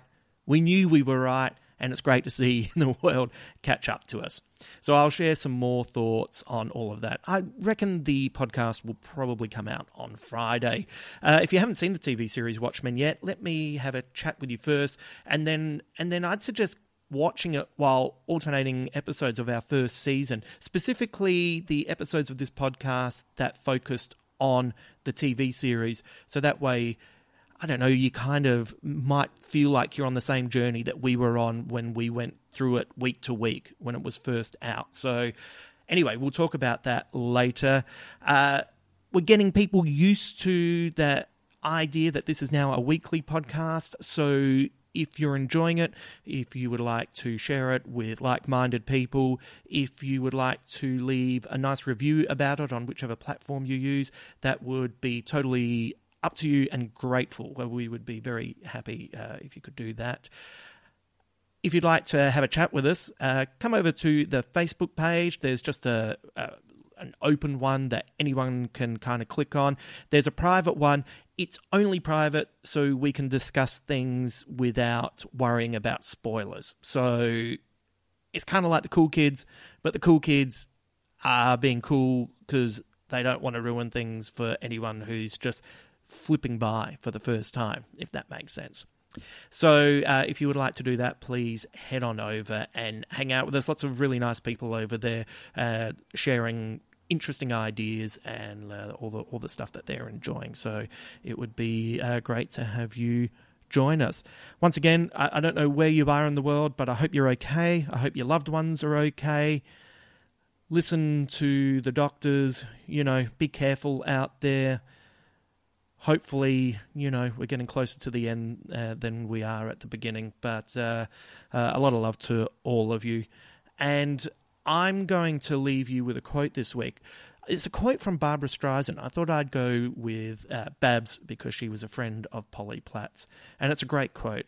And Barbra Streisand said, Art does not exist to entertain, but also to challenge one to think, to provoke, even to disturb in a constant search for truth. I hope we're helping art live up to those heights for you.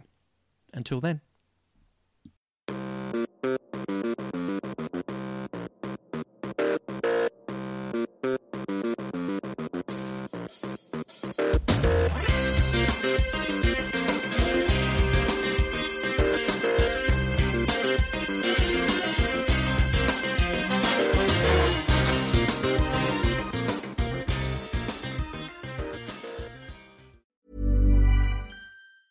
Hey, it's Danny Pellegrino from Everything Iconic. Ready to upgrade your style game without blowing your budget? Check out Quince. They've got all the good stuff shirts and polos, activewear, and fine leather goods, all at 50 to 80% less than other high end brands. And the best part? They're all about safe, ethical, and responsible manufacturing. Get that luxury vibe without the luxury price tag. Hit up quince.com slash upgrade for free shipping and 365 day returns on your next order. That's quince.com slash upgrade.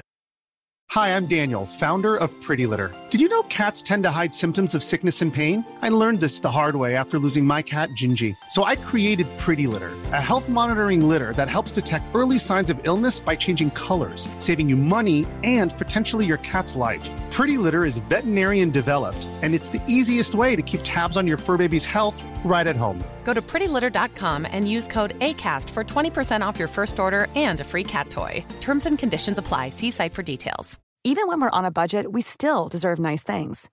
Quince is a place to scoop up stunning high end goods for 50 to 80% less than similar brands. They have buttery soft cashmere sweaters starting at $50, luxurious Italian leather bags, and so much more.